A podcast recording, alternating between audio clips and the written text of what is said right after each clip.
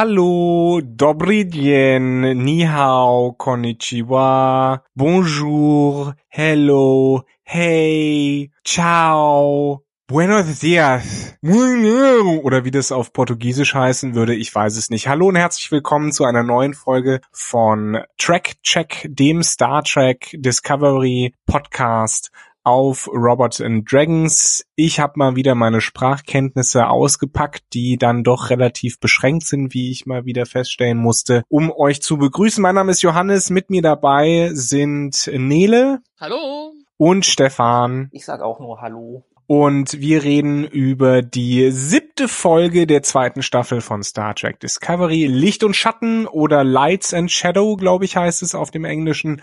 Und äh, hier ein lieber netter Gruß an die Kollegin Anne, die ja mit ihren Internetgerüchten leider Gottes recht hatte. Spock ist in dieser Folge aufgetaucht. Buja. Also Anne hatte in unserem Podcast zu, ich glaube Episode 4 oder 5 war das, gemunkelt, dass man im Internet gesagt hätte, der würde, Spock würde eh nicht vor Episode 7 auftauchen. Und jetzt ist er da. Ja, passend zur Halbzeit, was ja in anderen äh, Ausstrahlungsgehaben wahrscheinlich das Mid-Season-Finale wäre. Aber in dem Fall müssen wir zum Glück nicht lange warten. Nächste Woche geht's ja gleich weiter. War aber auch so ein bisschen antiklimaktisch, ne? Also war mehr erzählerisch runtergerissen als wirklich schön gestaltet. Und Spock war ja auch nicht wirklich mit seinen ganzen geistigen Fähigkeiten anwesend, würde ich mal behaupten. Wobei man sich da generell einfach macht, also vor allem Ethan Peck einfach macht, im Sinne von so richtig vergleichen kann man eh nicht, ob äh, jetzt ein guter, schlechter Spock ist oder ob sie Spock richtig erwischt haben, weil sie es ja von vornherein jetzt so darstellen, dass Spock komplett außer sich ist. Von daher,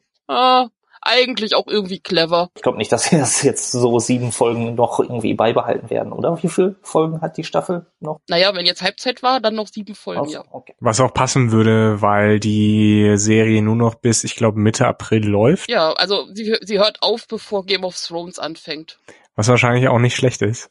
also, wie gesagt, so der, der Reveal von Spock, der irgendwie in sich zurückgezogen ist, in seinen Kopf nicht meditieren, sondern einfach Dinge rezitierend, um noch halbwegs bei Sinnen zu bleiben, war ja so ein bisschen, eben wie wir auch prophezeit haben, so ein, so ein bisschen wenig höhepunktlastig, weil das ja die ganze Zeit aufgebaut wurde und nur enttäuschen konnte. Aber wie geht's dann weiter, Nele? Erzähl mal. Naja, Dinge sind immer da, wo man sie am ehesten vermutet. Bock ist auf Vulkan, wer hätte es gedacht? Die Folge teilt sich ja relativ einfach wieder in einen A- und einen B-Plot. Ich hatte noch fast befürchtet, dass sie mit der kompletten Enterprise dann, dann auf Vulkan auflaufen, aber nee, sie waren irgendwie spannenderweise in Shuttle-Reichweite anscheinend. Das heißt, Burnham macht einen Privat Besuch in Anführungszeichen. Aber man sieht gar nicht so dramatisch viel von Vulkan. Also die äh, Drehbuchschreiber kommen relativ schnell zum Punkt. Sarek ist die ganze Zeit am Meditieren, ohne dass es was bringt. Burnham hat auf einmal voll die Eingebung, dass Amanda ganz bestimmt weiß, wo Spock ist. Und tada, natürlich. Und Amanda hat tatsächlich Spock versteckt gehalten in einer Höhle, die mit Kristallen umgeben ist, weswegen Sarek auch mit seinen telepathischen Meditations, was auch immer Fähigkeiten nicht durchdringen kann. Das ist ja sehr clever, dass sie sowas haben. Wir, wir hatten ja gesagt, ne, Vulkanier sind, sind Weltraumelfen und diese Folge hat es nur noch mal wieder ganz klar, klar gemacht. Vulkanier sind Weltraumelfen. Bisher sind sie mit ihrer Meditation auch nicht so dramatisch weit gekommen, also, äh, aber okay. Es gibt relativ viel hin und her zwischen äh, Sarek und Amanda, wo sich unter anderem rausstellt, und das fand ich dann durchaus irritierend spannend, dass Bock als Kind und eventuell jetzt auch noch äh, eine Lernschwäche hatte Space Legasthenie. Und, und äh, Amanda sagt dann auch ganz klar, dass sich die Vulkanier geweigert haben, ihn da zu unterstützen an der Schule, weil das wohl angeblich ganz klar von Seiten von Amanda kommt, also eine menschliche Schwäche ist, die es zu überwinden gilt. Da kommt dann wieder Alice im Wunderland ins Spiel, weil ähm, Amanda vor allem sich dann verantwortlich gefühlt hat dafür, dass äh, Spock auch emotional reifen kann, um mit diesen ganzen Schwierigkeiten umzugehen, aber natürlich trotzdem schrecklich alleine gewesen sein muss und es äh, wohl alles eine ganz schrecklich schwere Zeit gewesen sein muss für ihn. Was jetzt immer noch nicht erklärt, warum er jetzt so gebrochen ist, weil Spock nichts anderes tut, als Logiksätze vor sich hin zu brabbeln und Zahlen rein und den roten Engel in Stein zu meißeln. Das könnte man jetzt alles lange ausführen, aber äh, bringt auch nichts Ende vom Lied ist natürlich, dass äh, Burnham Spock mitnehmen kann und direkt zur Sektion 31 bringt, was ich auch insoweit spannend finde. Ich meine, ja klar, ich meine, das ist die, ist das, was sie tun sollte, rein von der Föderation her, aber ich hätte jetzt irgendwie dann tatsächlich doch erwartet, dass sie ihn erstmal auf die Enterprise bringt. Sie aber macht das ja, weil Sarek ihr das nahegelegt hat, damit, falls Spock schuldig sein sollte, er nicht zwei, die Karrieren von zwei Kindern einfach aufs Spiel setzt. Ja, aber Burnham ist jetzt auch nicht bekannt dazu, immer das zu tun, was Sarek sagt. Also, Kinder sind nicht äh, bekannt dafür, dass sie direkt das tun, was ihre Eltern sagen. was ich an der Folge ganz geil viel kritisiere eigentlich, ist, dass alles so schnell runtergeschrieben ist und wir müssen jetzt von A nach B kommen und jetzt mal auf. Und zwar, das zeigt sich dann auch, wie es noch ein kurzes Gespräch zwischen Leland und Burnham gibt, wo Leland dadurch einen total auf charmant und verständlich macht und, und äh, Burnham nahelegt ja hier, wir werden super auf ihn aufpassen und alles tun, dass es ihm besser geht. Aber du musst gehen, weil wir sind ja hier auf einem geheimen Schiff. Flieg doch einfach schon mal mit dem Shuttle vor zur Sternbasis. Ruh dich ein bisschen aus, wir kommen dann gleich. Und Burnham scheint dem tatsächlich Folge leisten zu wollen. Wäre da nicht Georgiou, die den Tag rettet, die irgendwie alle ihre Fähigkeiten rauspackt und äh, Videokameras deinstalliert und die Minute schafft, um Burnham zu sagen, ey du, hast recht, folgt deinem Bauchgefühl, Leland ist ganz böse, wir werden hier Bock sein Gedächtnis gewaltsam entfernen, mehr oder minder, und es ist egal, ob er überlebt oder nicht. Wir müssen es echt aussehen lassen, dass du mich überwindest, also lass uns hier kämpfen, extra rein, damit es noch eine Kampfszene gibt und man hinguckt oder so. Großes Glück ist, dass das Sektion 31 Schiff auch nicht besser ist, was Sicherheitsausstattung angeht, als die Discovery, weil es Burnham relativ einfach gelingt, Spock auf den Shuttle zu verschleppen und abzuhauen, auch ohne abgeschossen zu werden oder irgendetwas. Jetzt kann man natürlich sagen, dass Georgiou einfach so gut war in dem, was sie getan hat in der Vorbereitung, dass die Flucht gelungen ist. In letzter Sekunde hat Burnham dann auch noch eine Eingebung, weil sie ändert sich dran, wurde nicht gesagt, dass Spock Legastheniker ist. Vielleicht ist die Zahlenreihe, die er erzählt und zu dem es keine Einträge gibt, falsch rum. Und sie gibt die äh, endlich mal die Zahlen einfach in einer anderen Reihenfolge ein und findet genau ein Ergebnis. Was ich an sich schon eigenartig finde, dass es in dieser komplett riesigen Sternflottendatenbank nur ein Ergebnis für diese Zahlenreihe gibt. Aber es sind tatsächlich Koordinaten und sie führen zu Talos 4. Rums die Bums. Was hat es damit auf sich mit Talos 4, Stefan? Das ist ein Planet, ja. Auf denen die, wie heißen sie gleich? Talosianer, glaube ich, tatsächlich.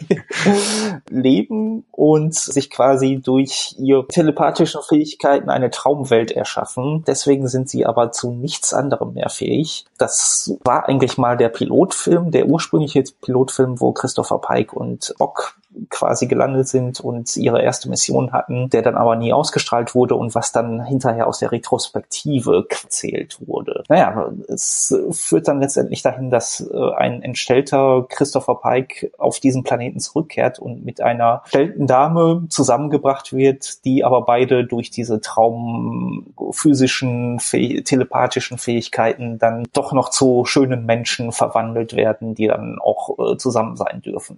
Und da fand ich, hat Discovery zwar so diesen, diesen Big Reveal gebracht, der aber Leuten, die eben diese Hintergrundgeschichte nicht kennen, relativ wenig bringt. Also auch ich musste, musste mich erstmal informieren, dass Talos 4 genau der Planet war, in dem eben diese Pilotfolge The Cage und später der Zweiteiler The Menagerie spielen. Ne? Also das, das wusste ich auch nicht. Da hatte ich jetzt einfach Glück, weil ich vor wenigen Wochen erst durch Pike in Star Trek Discovery angefangen habe, nochmal die Klassikserie zu sehen. Das heißt, der Pilotfilm lag für mich gerade relativ frisch zurück, weswegen da natürlich direkt die Glocken angingen. Allerdings nicht unbedingt positiv. Also natürlich erst, yay, ich habe was erkannt, aber auf der anderen Seite große Bedenken, was, wenn es jetzt darum geht, dass es sich so dermaßen mit der Klassikserie wohl überschneiden könnte. Schon, dass sie Spock und Pike drin haben und eine Prequel-Serie sind, ist ja eine Sache.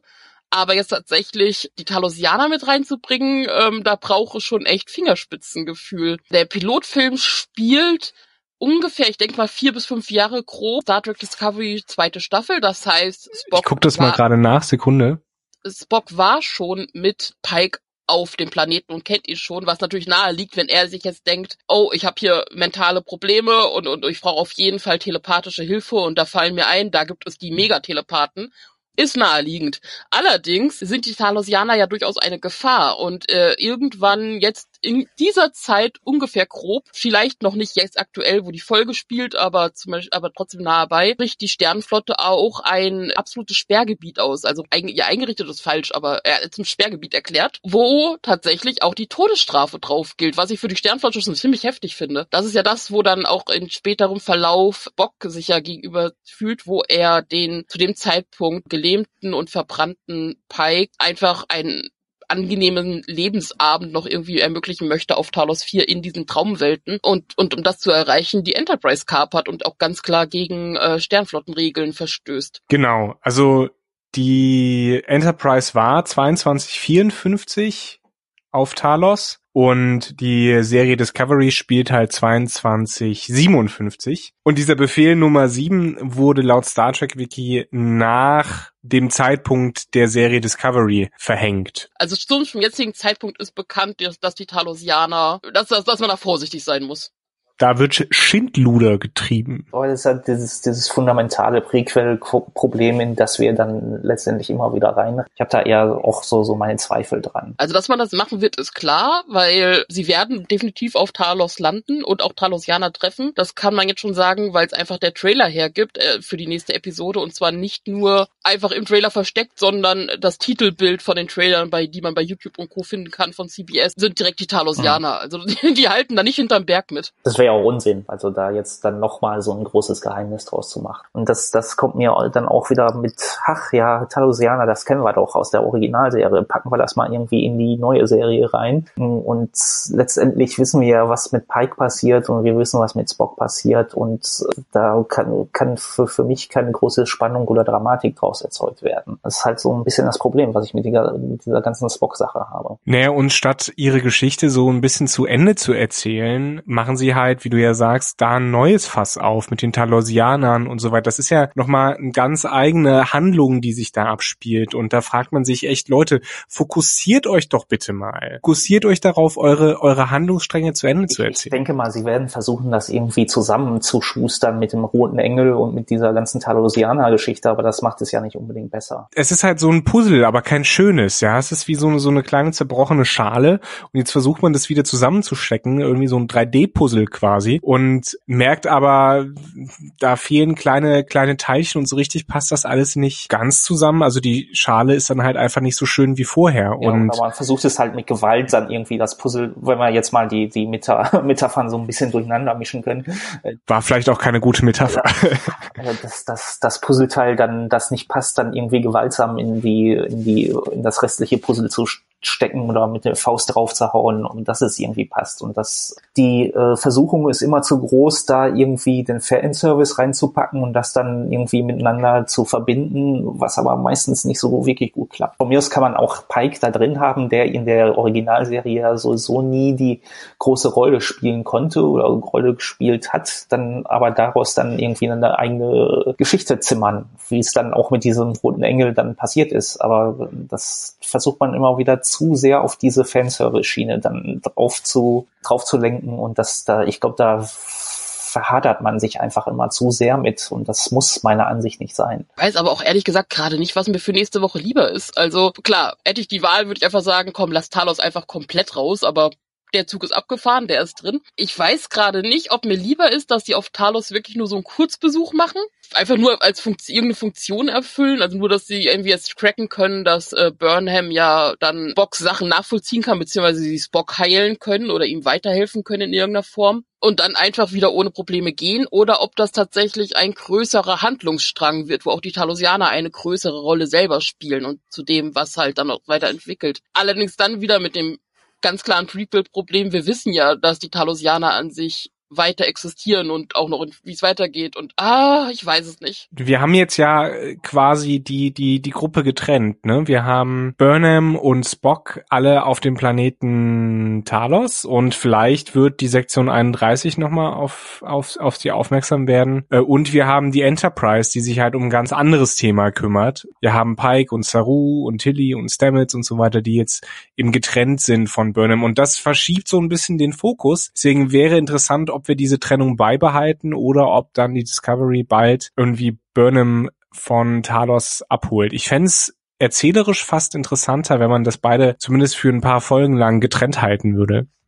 Ja, das wird auf jeden Fall einiges erleichtern. Erleichtern zum Schreiben und auseinanderzuhalten, aber auch es wäre einfach spannender tatsächlich, wenn man dann zwei verschiedene Geschichten erzählt, die ja trotzdem miteinander verbunden sind. Apropos Discovery, während Spock und Burnham da also mit der Sektion 31 rummachen und nach Talos reisen, erschlägt sich die Discovery Crew mit einem ganz anderen Problem rum, das man schon öfters in Star Trek Folgen hatte, nämlich irgendwas mit Zeit. Zeit ist kompliziert ich schätze mal, durch den Roten Engel hat sich irgendwie so eine temporale Anomalie entwickelt, die untersucht werden will. Und Captain Pike steuert diese Discovery nicht wirklich nah dran, sondern schickt erstmal eine Sonde irgendwie raus und die wird von, von dieser Anomalie geschluckt. Das scheint sowieso generell irgendwie alles um sich herum anzuziehen. Und man versucht das dann irgendwie weiter zu untersuchen, indem Pike und Tyler fliegen dann in diese Anomalie oder mehr oder weniger nahe dran, werden da auch reingesogen und die Sonde kommt zurück als äh, fünf 100 Jahre älteres, weiterentwickeltes, quasi autonom operierendes äh, Wesen mit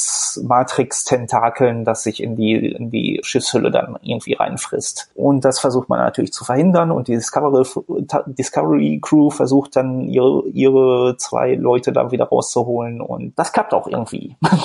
ja, die ganze Folge hatte sehr viel Techno-Gebabbel irgendwie, aber wie es meistens bei Star Trek ist, man kann sich dafür mehr interessieren und hinhören, man versteht die Folge aber auch oder halt nicht, wenn man es ignoriert, das geht. Also ich habe es einfach so wirken lassen mit, okay, komische Wörter und passt schon. Ja.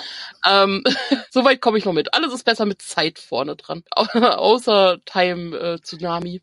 Obwohl im Deutschen geht's Zeit-Tsunami. Ja, aber auch das klingt vielleicht cooler, als es dann wirklich ist. Aber um dann direkt vorauszuspringen, da ist jetzt dieser Zeit-Tsunami direkt über Kamina. Die Discovery springt noch weg. Hat das jetzt Auswirkungen auf Kamina?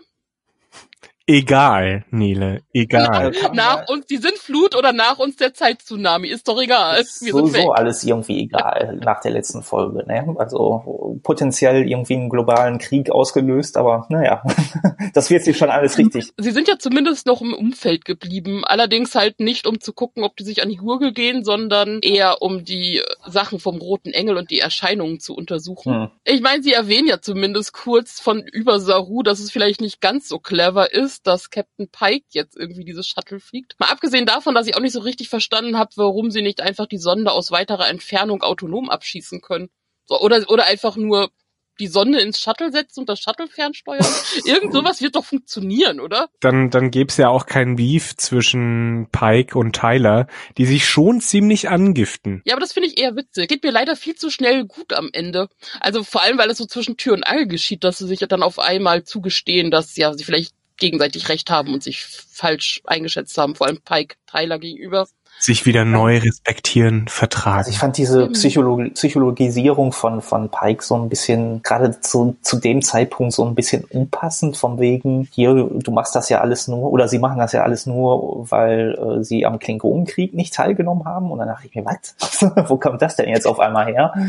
Und äh, das, das fand ich schon ein bisschen zu, zu so einem Zeitpunkt, wo es dann so in so einer prekären Lage ist, also das, das äh, fand ich halt so ein bisschen albern. Man hätte eh das wäre so die Chance gewesen, um endlich mal ein bisschen auch die andere Crew noch mehr mit einzubauen, weil sie suchen jemanden, der einen echt guten Pilot ist. Wieso dann nicht Detmar, die ja sich schon rauskristallisiert hat als richtig gute Pilotin? Die wird ja wohl. Die darf ja seit, äh, seitdem sie zwölf ist, Dinge fliegen. Also wird die wohl das auch hinkriegen. Ja. Ähm, Übrigens kommt sie aus Deutschland, laut Wiki. Aus Düsseldorf. Oh, hey. Oh, ja. Hallo. Ich wusste gar nicht, dass man dann im äh, 22., nee, 23. Jahrhundert in Düsseldorf mit zwölf schon seine Pilotenlizenz Also ich habe äh, zwölf Jahre in Düsseldorf gewohnt und es ist garantiert mir nicht passiert. Wobei rund um Düsseldorf ist ziemlich viel Land und auf den Landstraßen sind definitiv auch schon Leute gefahren. Johannes, wir haben den Führerschein in derselben Gegend gemacht und ich weiß, dass da definitiv Leute gefahren sind, die noch keine 18 waren. Ja, aber die durften das ja wahrscheinlich auch, weil sie im Trecker von Papa saßen. Richtig. Auf jeden Fall könnte Detmar wahrscheinlich genauso gut oder besser dieses Shuttle fliegen. Und man hätte auch ein bisschen Zeit sparen können, weil, weil ihr, man, ihr zur Seite hätte man ja direkt äh, Irem setzen können, so statt Pike und Tyler, Irem und Detmar, weil man ja auch am Ende sieht, dass dieses komische Matrix-Sonden Future-Wesen nur auf das Shuttle zugreift, sondern darüber auch auf den Bordcomputer überspringen kann und darüber anscheinend irgendwas bei Irem auflöst oder sie infiziert oder irgendetwas, was wir in Zukunft hoffentlich noch sehen werden. Also hoffentlich in dem Sinne, dass ich es ein bisschen eigenartig fände, wenn sie es einfach überspringen. Ja, vor allen Dingen hoffe ich mir eine Erklärung dafür, was Irem eigentlich ist. Das wurde in der Serie noch gar nicht thematisiert. Wir wissen nicht, ob es eine komplett künstliche Lebensform ist, die es, glaube ich, laut des Kanons noch nicht geben kann. Wir wissen nicht, ob es irgendwie ein Cyborg ist, ob Irem überhaupt menschlich ist, also im Sinne von vielleicht früher mal ein Mensch war. Hm. Das wissen selbst die Serienmacher nicht so richtig. Also ähm, es gibt da verschiedene Aussagen von denen, sowohl, dass es eine Menschenart ist, aber halt äh, technisch weiterentwickelt, dann wieder, dass es ein Augmented Alien ist, was auch immer das sein soll. Also gibt ganz viele verschiedene Theorien dazu oder auch Aussagen, was Aram sein kann. Der ist, also ist, ist der well, äh, Space WLAN Router, der jetzt kompromittiert ist von den Zeitwesen. Äh, ja, der Space WLAN Router. Sehr gut. Ich meine, Leute kriegen ja auch heutzutage, machen sie ja schon eine persönliche Beziehung zu ihrem Staubsaugerroboter. Das wäre eigentlich auch wieder so ein Thema, was mich brennend interessieren würde. Wer saugt eigentlich in der Discovery ab? Beziehungsweise gibt es da Reinigungsteams oder läuft das alles autonom?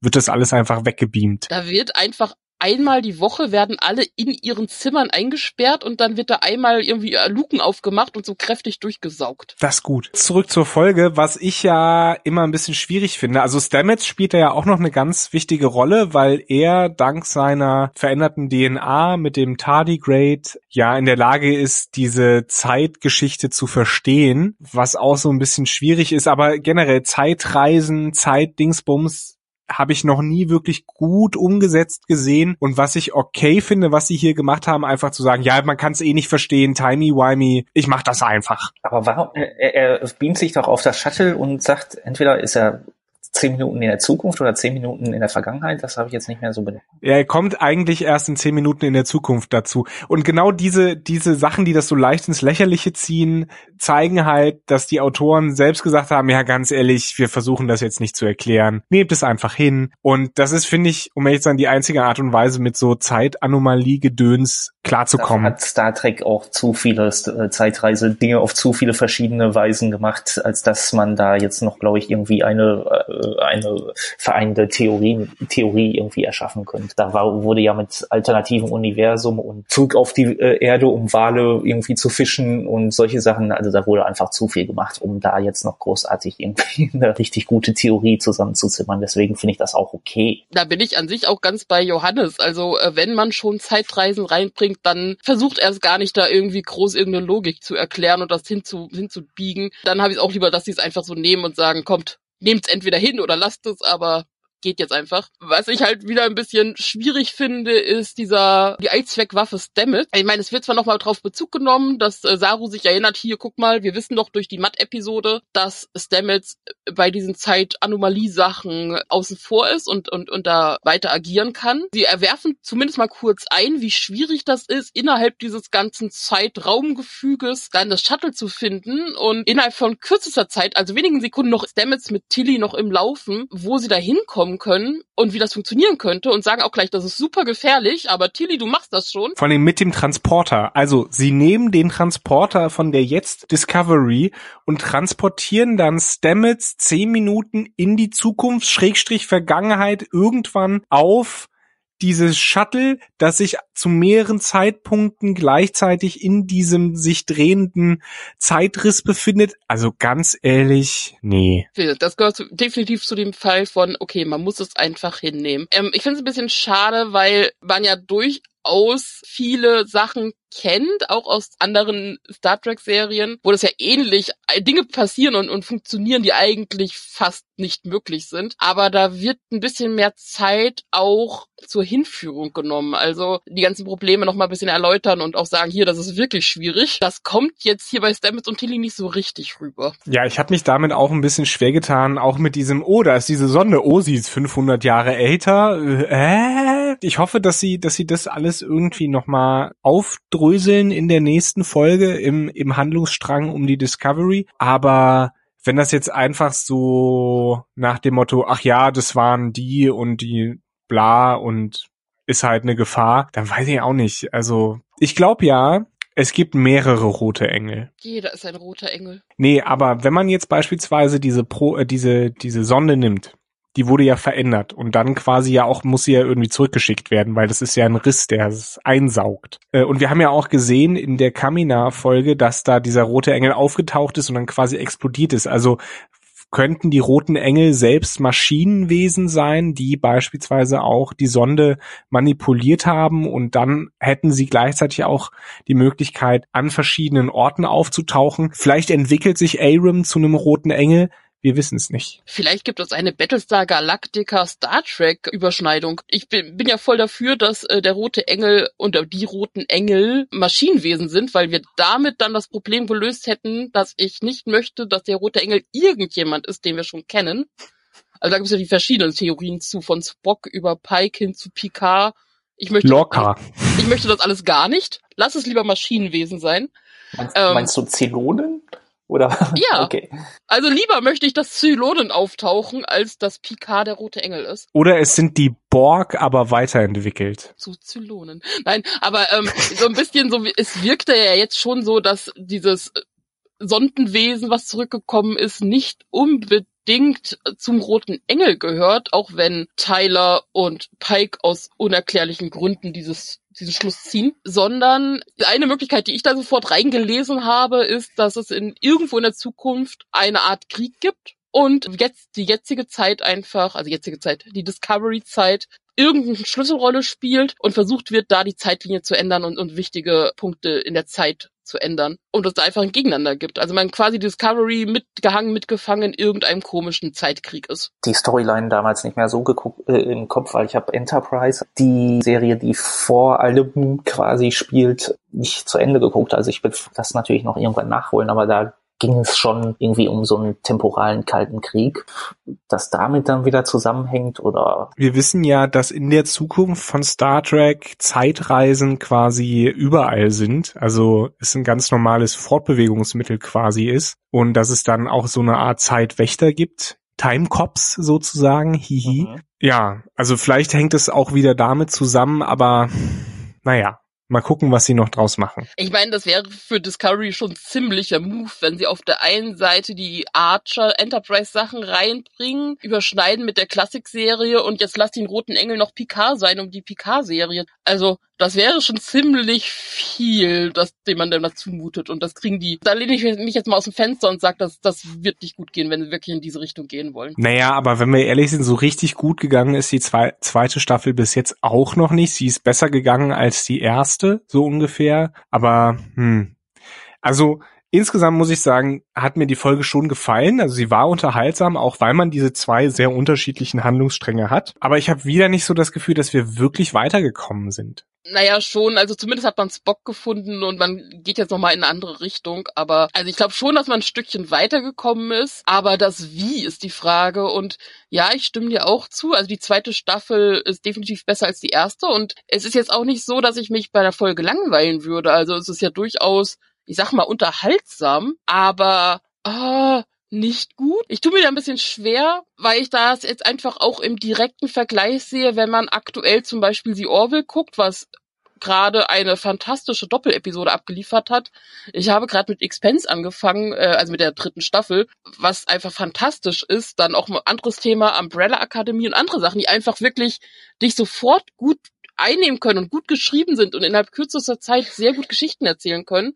Und dann hast du Discovery, was irgendwie so rumdümpelt und einfach von einer Fehlentscheidung zur nächsten stolpert. Ja, das ist also, man, man springt da von einem Punkt zum nächsten und dann hier ein bisschen Fanservice, da ein bisschen Fanservice und dann macht man wieder was Nettes. Das ist ein ständiges Auf und Ab. Aber ich fand die Episode jetzt fand ich okay. Sie hat mich nicht irgendwie erzürnt. Sektion 31 finde ich immer noch uninteressant. Tyler, dessen Name mir anscheinend nicht in Erinnerung bleibt, finde ich auch nicht so unbedingt interessant. Ich würde da lieber die anderen Crewmitglieder kennenlernen. Ja, ich glaube auch, dass das ähm, Discovery, wie, wie wir ja auch schon mehrmals gesagt haben, einfach zu viel will auf einmal, zu viel ähm, erzählen möchte auch auf einmal und dann, wie du es richtig gesagt hast, Nele, ich glaube, es gibt halt auch Beispiele von Serien, die das, was sie machen, auch entsprechend gut machen. Orville ist eine gute Komödie Slash, die sich jetzt so ein bisschen zu, zu einer Dramaserie entwickelt anscheinend. Expanse ist einfach nur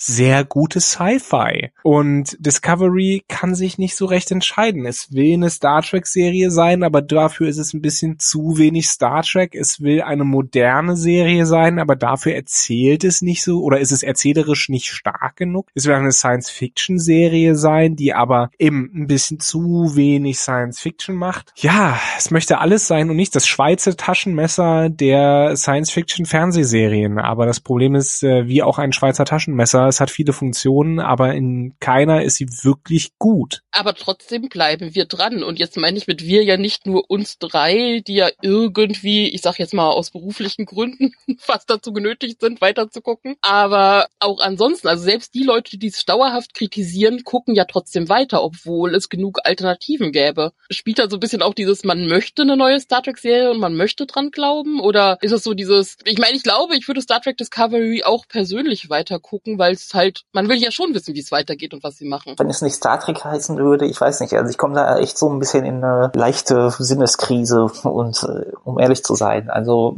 ich gucke es nicht ungern, aber bei jeder anderen Sache hätte ich vielleicht schon aufgegeben. Also wie ich zum Beispiel Nightflyer, äh, die erste Episode gesehen und es hat mich irgendwie überhaupt nicht gecatcht, als wenn es jetzt nicht Star Trek heißen würde, ob das nicht genau dasselbe wäre irgendwie. Also bin ich mir echt nicht mehr sicher. Nightflyers ist nochmal ein ganz anderes Ding. Da habe ich auch, glaube ich, zwei Episoden gesehen, war danach raus. Ähm, das hat andere Gründe, die wir jetzt hier nicht naja, erörtern können.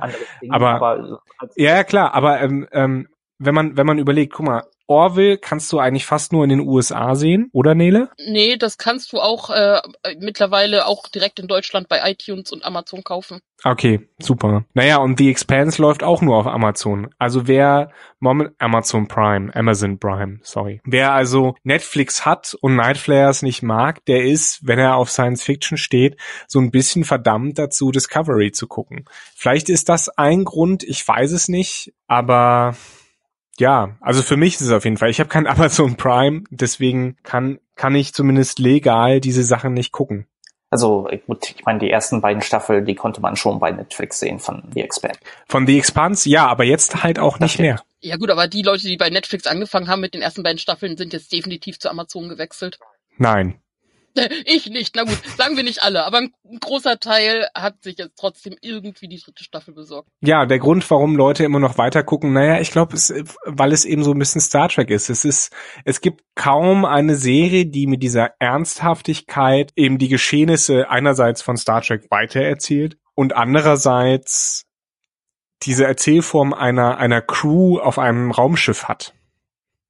Aber wird es denn? Sonst ist es ja. Ist es denn wirklich hm? weiter erzählt? ich meine, äh, man, man kehrt ja immer wieder an dieselben Brunnen zurück und das, das Universum wird ja nicht größer, sondern irgendwie immer kleiner, weil man irgendwie so den Drang verspürt, alles irgendwie miteinander zu verbinden oder vielleicht auch, ja, nicht den Drang, sondern die Verpflicht, meint die Verpflichtung zu haben, alles miteinander zu verknüpfen was man meiner Meinung nach nicht müsste, auch wenn es ein Prequel wäre. Es interessiert mich nicht. Und wir wissen, was mit, Pop, mit Spock passiert. Und wir wissen, was mit Pike passiert. Was wollt ihr mir da noch erzählen? Und ich spanne, spanne jetzt noch einen weiteren Bogen zur Herr der Ringe-Serie, wo versucht wird, einen, äh, einen Hype zu generieren durch Geheimniskrämerei, aber wir wissen alle, was mit Aragorn passiert. warum, also das ist für mich so dasselbe Problem irgendwie. Äh, das ist ein sehr fundamentales Problem, was man irgendwie, was man lösen könnte, wenn man solche Sachen einfach links liegen lassen würde. Auch wenn es ein Prequel ist, okay, Enterprise ist Enterprise und wir machen jetzt mal eine ganz andere Sache. Kurze Frage, Stefan, hast du früher Columbo gerne geguckt? Äh, ja, äh, aber nur ab und zu. Das, das war jetzt kein, kein Pflichtprogramm für mich. Weil da wird ja der, der Mörder oder die Mörderin ja auch ganz am Anfang quasi verraten. Es geht nur noch darum, wie man da hinkommt. Und das macht Columbo ja so interessant. Abgesehen natürlich, dass der Hauptcharakter interessant ist und sympathisch. Und ich glaube, dieselbe Idee steckt halt auch hinter vielen Prequel-Serien und auch Star Trek Discovery, was nicht heißt, dass deine Kritik nicht sinnvoll ist oder dass du nicht, nicht recht damit hättest. Da ging es mir mehr dann über, um die Figur Columbo selbst und seine Ermittlung, Ermittlungsmethoden und wie er, also seine, seine Art und nicht darum, wer jetzt der Mörder ist unbedingt. Also da wird für mich ein ganz anderer Schwerpunkt gesetzt. Ja, und vielleicht sollte Star Trek Discovery seinen Schwerpunkt auch so ein bisschen verschieben. Weg von der Frage, wie ist das alles passiert, hin zu den Charakteren, was erzählen sie für, für dramatische, dramatische Geschichten. Ja. Das, das würde, gut, weil äh, zum Beispiel, also um jetzt mal aus, ne, aus einer ganz anderen Richtung, bei Titanic wusste auch jeder, dass das Schiff am Ende untergeht und viele Leute sterben. Aber was den Film halt ausgemacht hat, ist, welche Geschichten mit den Charakteren davor erzählt wurde. Und ähm, das ist ja generell bei vielen Prequel-Sachen, die es ja dann auch ausmachen. Wobei ich jetzt Titanic nicht als Prequel bezeichnen wollte, sondern mehr aus Sachen, wo man weiß, wie es ausgeht. ähm, deswegen auch Star Trek Sachen mit Prequel kann durchaus sein und funktionieren und sowas. Aber wie Johannes sagt, muss man dann halt mehr Fokus auf die Charaktere legen und auf die Geschichten, die man sonst noch erleben kann. Gerade bei etwas wie Star Trek, weil das Universum ist riesig, da wird sich ja wohl was finden lassen, was sich nicht unbedingt dann direkt wieder äh, dermaßen mit wichtigen Handlungen von der Klassikserie und Co. überschneidet. So ein bisschen bin ich jetzt aber auch mal gespannt, wie es weitergeht mit dem Franchise, weil es sein kann, dass ich das alles noch mal ein bisschen anders beurteile, wenn noch mal so zwei, drei weitere Serien draußen sind, äh, äh sind und wie die sich präsentieren, weil kann durchaus sein, dass Discovery jetzt momentan einfach ein sehr undank eine sehr undankbare Position hat, so ein bisschen erstmal wieder äh, für CBS Star Trek Spielball ins Rollen zu bringen und sich auszutoben. Zumal auch jetzt einfach klar gesehen wurde, okay, also die für, für CBS sind die Neuabonnentenzahlen anscheinend gut und sie mögen den großen Zuspruch, den sie haben. Curry wurde jetzt auch noch um eine dritte Staffel verlängert. Das heißt, für die scheint das ja durchaus zu laufen. Aber natürlich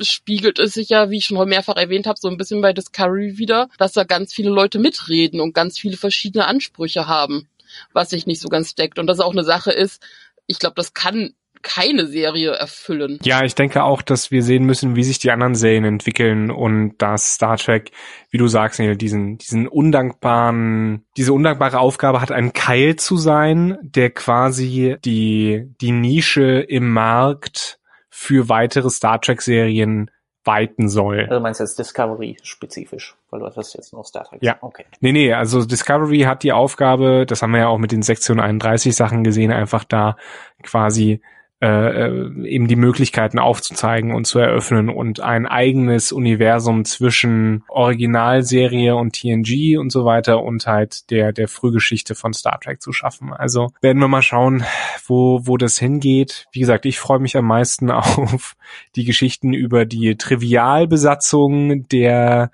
äh, verschiedenen Raumschiffe der Discovery und der Enterprise. Äh, mal schauen, was die so zu erzählen haben. Das ist noch ein völlig ungenutztes Potenzial, wie ich finde. Aber ansonsten sehen wir mal, wie es nächste Woche weitergeht, ob wir da signifikante Fortschritte sehen, ob Spock wieder zur Vernunft kommt, ob wir herausfinden, was es mit der Sonde, der Zeit und Aram auf sich hat. Ich bin ja trotz allem gespannt. Ich meine, wir wissen, dass äh, Spock wieder von Talos 4 zurückkommt. So ein bisschen witzig fände ich, wenn es Burnham einfach da bleibt in der Traumwelt.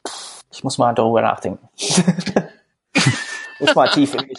Fände ich auch schwierig. Ich meine, es wäre erzählerisch und mutig, aber hm. Es wäre auf jeden Fall überraschend, den Hauptcharakter auf die Art rauszuschreiben. Deswegen, also äh, ähm, für Mut würde ich die, würde ich ihnen da auf jeden Fall ein Fleißsternchen geben. Aber wir können uns eigentlich relativ sicher sein, dass das nicht passieren wird. Na. Nee, es wäre auch, wäre auch irgendwie ein bisschen sehr, sehr wenn wir, eins, wenn wir eins gelernt haben, dass Discovery nicht leichtfertig Figuren rausschreibt, zumindest ohne sie nicht wieder irgendwie eine Staffel später wieder zurückzuholen. Nochmal eine Frage, die zu der Storyline vom Anfang zurückspringt, ändert sich eure Ansicht Spock gegenüber oder, oder ändert sich der Charakter Spock dadurch, dass wir jetzt noch so ein bisschen geschwurbeltes Hintergrundgeschichte bekommen und auch also natürlich äh, primär jetzt die Sache mit der Lernschwäche und allem? Also wo wir darüber geredet haben, ist mir der Gedanke gekommen, ich fände eigentlich eine, eine Serie, eine Dramaserie über Spocks Kindheit mit diesen anscheinend unheimlich rassistischen Weltraumelfen, äh, Klingonen, äh, Vulkaniern, und nur einer dieser Versprecher war geplant. Wesentlich interessanter als das, was wir jetzt sehen. Also da, da hätte ich mir tatsächlich, da, da würde ich gerne mehr Rückblenden sehen. Da würde ich irgendwie gerne sehen, wie Spock damit klargekommen ist, weil das muss ja echt scheiße schwer gewesen sein. Und das finde ich fast schon interessanter als das, was jetzt erzählt wird. Aber naja. Jetzt bringt CBS nicht auf die Idee, weil ich meine, The Young Sheldon läuft ja gut, jetzt kommt dann noch The Young Spock. Aber gibt es nicht auch eine Folge über den jungen Alfred the Butler von Batman? Äh, nennt die sich nicht Gotham? Nee. Da gibt's es, glaube ich, noch eine andere, eine Prequel-Serie über Alfred den Butler. Glaub es mir. Wenn es Alfred der Butler heißt, dann klingt das eher nach irgendeiner Comedy-Serie. Ja. Ich glaube, das ist halt schon so ein grundlegendes Problem, was einfach Hollywood beziehungsweise die, die amerikanischen TV-Sender momentan haben, dass man sich nicht traut, originäre Stoffe noch zu machen.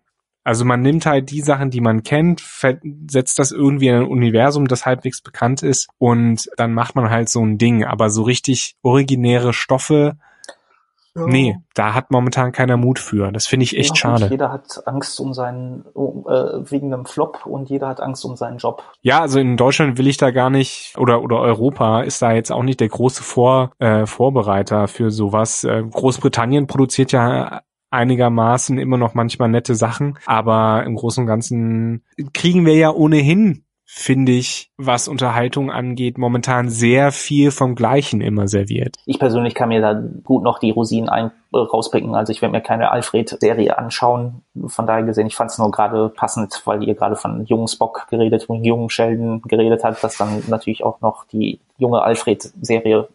Deswegen habe ich das hier so in die Konversation reingeschmissen. Nee, ist ja, ist ja gut, aber das wollte ich vielleicht auch nochmal loswerden und das erklärt vielleicht auch nochmal, warum, warum man sich auch vielleicht so schwer tut, bei CBS da erzählerisch neue Wege zu gehen mit Star Trek Discovery. Mal sehen.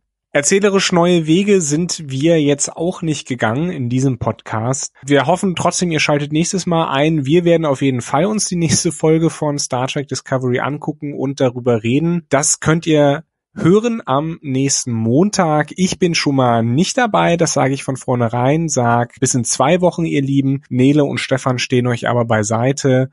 Und bis dahin von mir ein Auf Wiederhören.